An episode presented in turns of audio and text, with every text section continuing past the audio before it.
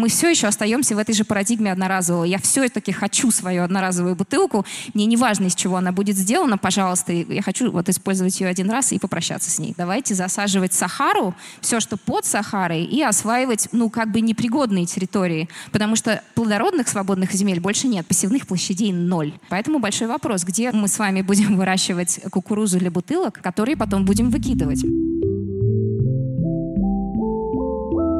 Эколог Ольга Мироненко о мифах и заблуждениях вокруг ответственного потребления.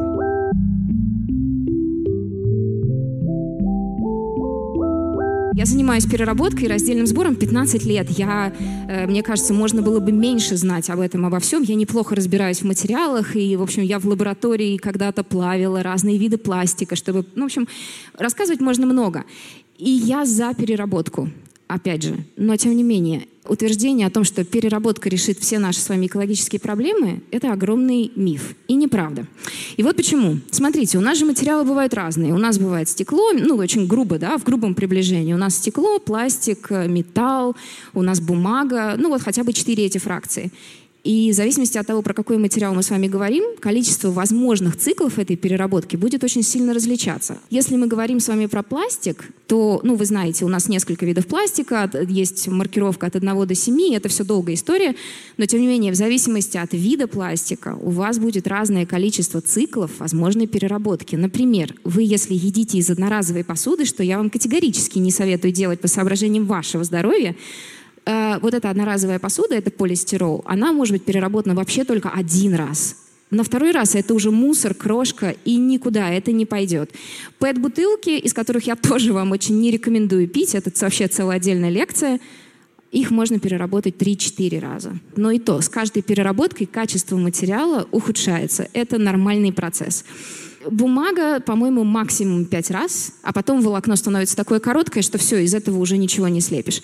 И переработка, да, recycling по-английски, она как бы, это не совсем, на мой взгляд, корректный термин. Это должно быть, то есть это не перезапуск в цикл, если перевести с английского, а еще один запуск в цикл или еще два запуска в цикл.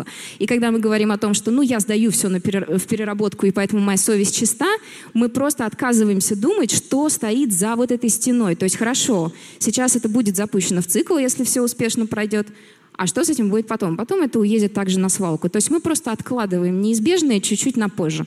Ну, чтобы отдать должное, стекло и металл теоретически можно перерабатывать вечно. Теоретически. Но смотрите, дальше идет проблема номер два. Все это здорово и замечательно на бумаге. Потому что у нас с вами есть утечки. На каждом из этих как бы, этапов всегда утекает достаточно большое количество материала. Что такое утечка? Это когда, например, мои соседи, я живу на четвертом этаже, но мои соседи с 16 по-моему, этажа, я пока не вычислила, открывают окно и выкидывают пакет с мусором из окна. Uh, утечка — это когда производитель, даже переработчик, пытается переработать партию бутылок, но у него попало там три крышечки в эти бутылки, и поэтому вся партия испорчена. Что с ней делать? Он вывозит это как так называемые хвосты на полигон. Это все тоже утечки. Это все человеческий фактор, то есть то, что на бумаге выглядит как зацикленная система, работающая идеально, на самом деле на практике ей не является. А, ну и такой момент, э, такой немножко у меня больной вопрос. Мы, когда говорим о переработке, то есть мы, например, говорим, так, я хочу продолжать есть из одноразовой посуды, я хочу пить из там, пластиковых бутылок, потому что все это можно переработать. На самом деле проблемы нет. Я пойду все брошу в контейнер, все замечательно. Тут вопрос в том, что мы по-хорошему мы бы с вами должны думать, то есть если мы видим, что назрел какой-то кризис, мы бы должны думать о том, что нам нужно менять парадигму. Нам нужно уходить от парадигмы одноразового, что я вот это один раз использовал и выкинул. И нам нужно приходить к парадигме многоразового использования, потому что нас с вами, вот я недавно смотрела, 7,9 миллиардов человек уже на планете. И, в принципе, учитывая то, что мы постоянно в геометрической прогрессии растет э, население, нет такого ресурса, который позволит нам продолжать потреблять и одно, одноразово и выкидывать. Я недавно была в Амстердаме на конференции по пластику. Я поехала, потому что мне было очень интересно послушать, что говорят э, ну, как бы в мире крупные компании, как, какая у них как бы политика. И там выступала Coca-Cola. Э, которая с гордостью представила свою новую бутылку. Теперь у Coca-Cola бутылка из 100% переработанного пластика. И она, компания гордится ей настолько, что считает, что вся ее как бы э, социальная экологическая ответственность закрыта одним этим э, как бы шагом. И на мой взгляд, это, ну я им об этом сообщила, э, и все меня там поддержали. Это не решение проблемы. Решение проблемы это когда компания Coca-Cola, например, говорит, все, мы перестаем выпускать наши напитки в пластиковой таре, сейчас мы выпускаем супер многоразовые кружки и устанавливаем станции, например, диспенсерные, где можно в эту кружку купить купив ее, пойти и налить напиток. То есть я вообще пересматриваю свою бизнес-модель так, что необходимость э, этой тары отпадает. Миф номер два. Растительный пластик. Я думаю, вы много э, слышали. Биопластик сейчас везде, из каждого утюга. Просто биопластик — это решение всех проблем. Если приехать э, в Европу, я была как-то в Европарламенте, и там биопластик обсуждался наравне с переработкой как панацея. То есть как только Европа переходит на биопластик, решаются все проблемы автоматически, но это абсурд. Почему? Потому что, когда вы слышите биопластик, это максимально широкое понятие, примерно как устойчивое развитие. Да? Устойчивое развитие, там вообще можно говорить и говорить. Э, это совершенно огромная группа материалов. То есть биопластик это вообще что? Это пластик, который сделан не из э, фракции нефти, да, полученной, как вот обычный наш пластик, а из какого-нибудь биологического материала. Чаще всего это крахмалистые наши культуры, такие как соя, кукуруза, тростник и так далее. Но, опять же, в зависимости от того, как этот ваш биопластик сделан, будет э, сильно различаться, как его утилизировать. То есть будет ли он вообще разлагаться, при каких условиях он будет разлагаться. То, то, что вы держите, например, бутылку из биопластика, которая обязательно вам продается как самый экологичный вариант, который только возможен, совершенно не значит, что эта бутылка, если вы ее бросите там на свалку или в речку, что она вообще когда-нибудь разложится. И тут есть такой момент, что для того, чтобы сделать бутылку из биопластика, вам нужно сначала вырастить поле из кукурузы, например. А где это поле из кукурузы мы возьмем? Потому что вообще у нас есть такая организация FAO, это Food and Agriculture Organization, да? Да, да, да. Вот это ООН, организация продовольственная, спасибо огромное. Вот она еще, по-моему, 4 года назад выпустила отчет, где официально сказала, что нет у нас с вами посевных площадей больше на планете. Но вот как-то они собрались, посмотрели на карты и поняли, что посевных площадей ноль. То есть сейчас, э, нет, не сейчас, 5 лет назад стратегия была такая, что давайте засаживать Сахару, все, что под Сахарой, и осваивать, ну, как бы непригодные территории, потому что плодородных свободных земель больше нет. Поэтому большой вопрос, где мы с вами будем выращивать кукурузу для бутылок, э, которые потом будем выкидывать. Ну и сколько воды мы на это потратим. Ну и опять же последний вопрос, да, мы все еще остаемся в этой же парадигме одноразового. Я все-таки хочу свою одноразовую бутылку, мне не важно, из чего она будет сделана, пожалуйста, я хочу вот использовать ее один раз и попрощаться с ней. Странно. Миф номер три. Это маленькие эко-истории, который нам постоянно рассказывает. Например, как я выяснила, любая компания, когда она запрещает, если, слава богу, она запрещает пластиковые пакеты, что она делает? Она переходит на бумажные. Она говорит, все, у нас теперь экологичная альтернатива, бумажный пакет. Это тоже некорректная история, потому что если оценивать жизненный цикл есть такая штука, как оценка жизненного цикла продукта. И вот, например, пластиковый пакет можно оценить и бумажный. Так вот, э, след бумажного пакета будет даже больше, чем у пластикового. К тому же он, ну, э, при производстве бумаги потребляется огромное количество воды, химии, мы с вами рубим лес. Я лично, э, у меня был проект на острове Беринга на Командорских островах, и я по всей нашей стране искала крафт-пакеты бумажные из вторичного сырья. Ну, потому что как бы они выглядят, да, как будто бы они из макулатуры. Но вы не поверите, нет ни одной позиции в нашей стране, то есть это невозможно. Mission impossible, как выяснилось. Поэтому это все первичная наша древесина, это срубленные наши леса для пакета, который мы с вами используем, и через пять минут он размокнет под дождем, порвется и надоест нам, и мы его также выкинем. А следующий момент тоже распространенный — эко-мешочки. Вы, наверное, знаете, что сейчас вместо пакетов очень правильно экологические проекты предлагают пользоваться мешочками. То есть возьми себе мешочек и пользуйся им вечно, потому что его можно стирать и, и так далее. А, многие магазины будут продавать вам эко-мешочки из синтетики, а, в частности, из полиэстера. И все прекрасно, функцию они свою выполняют. Я не знаю, слышали, кто-нибудь слышал про такое понятие, как микроволокна? Ну, то есть, когда вы стираете синтетику, от нее отрываются, вы все знаете, от нее отрываются микроволокна, и которые ни одна очистная станция, и вот эти очистные сооружения, фильтры у них не настолько тонкие, тонкоячеистые, они не улавливают эти волокна.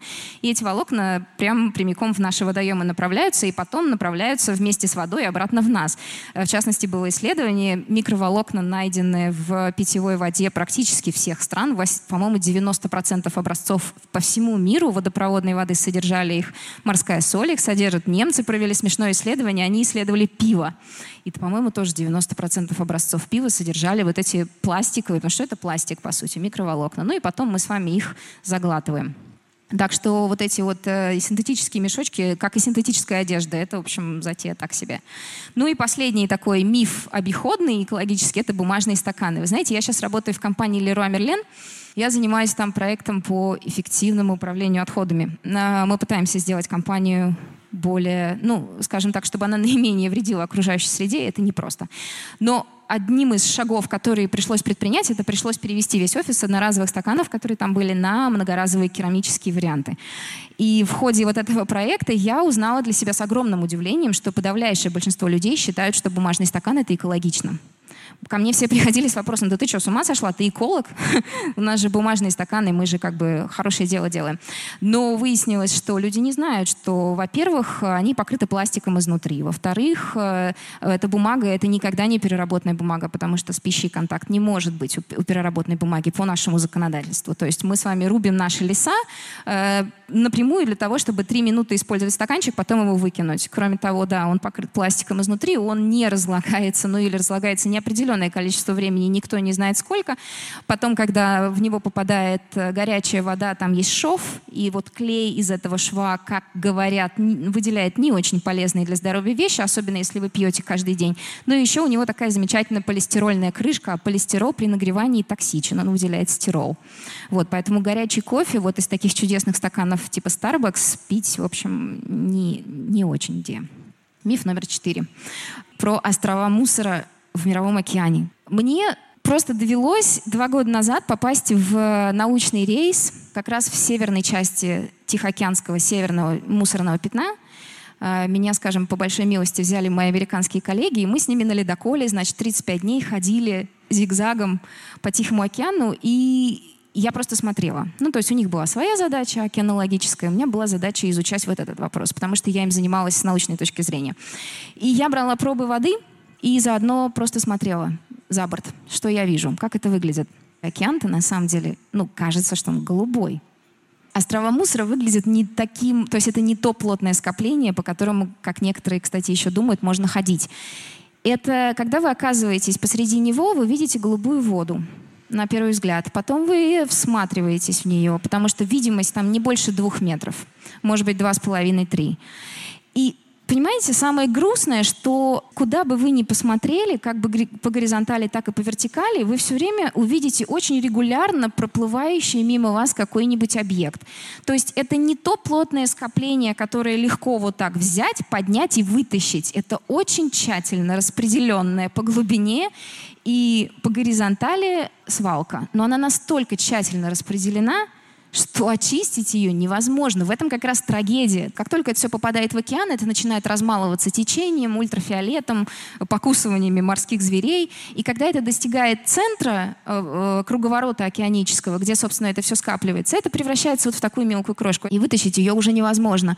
Я к чему? К тому, что, может быть, это будет воспринято как радостная новость. Ура, острова мусора, они на самом деле там не такие грязные, как кажется, но на самом деле не ура. Потому что вот вы, наверное, все слышали, вот проект Голланд Альянса молодого э, Ocean Cleanup, который предусмотрел барьеры, э, позволяющие как бы очистить или затормозить распространение вот этих пластиковых частиц.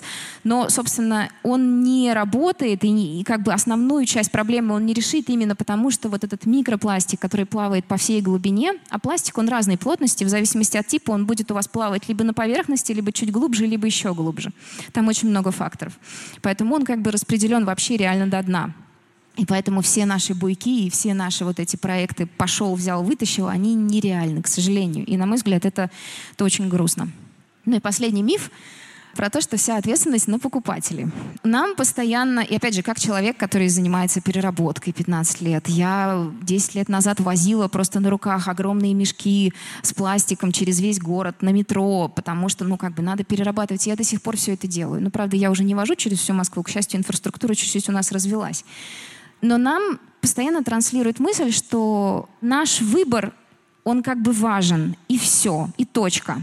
И я согласна, я абсолютно это поддерживаю. Наш выбор как покупателя, он очень важен, но только все время опускается та сторона, что бизнес со своей стороны и корпоративный мир со своей стороны.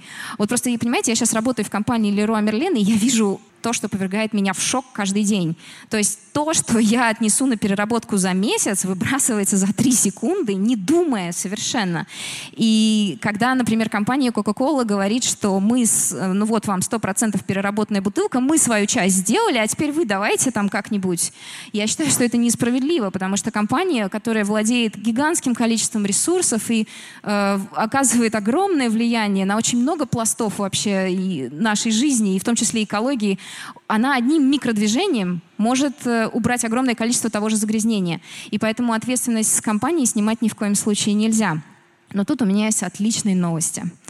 А, опять же, так как я работаю в Leroy Merlin, и я изнутри знаю теперь ситуации ритейлеров, я вам абсолютно точно могу сказать, что никакая компания ну, нет того рычага, который будет воздействовать на нее больше, чем покупатель. Иногда чувствуешь себя беспомощным, вроде, ну что я как один покупатель могу сделать? Но я вот вам клянусь, просто поверьте мне на слово.